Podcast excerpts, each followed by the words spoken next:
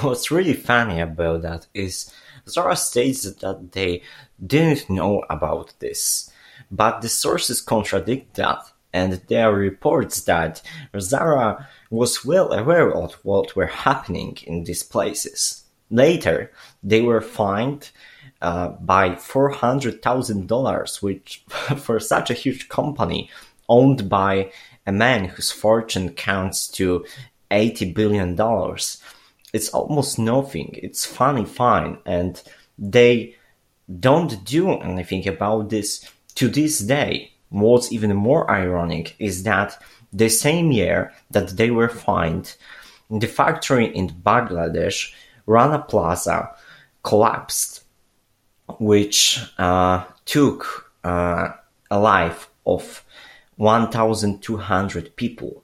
This factory collapsed to, due to terrible conditions. The companies refused to renovate this factory, and the slaves working there were supporting the clothes companies.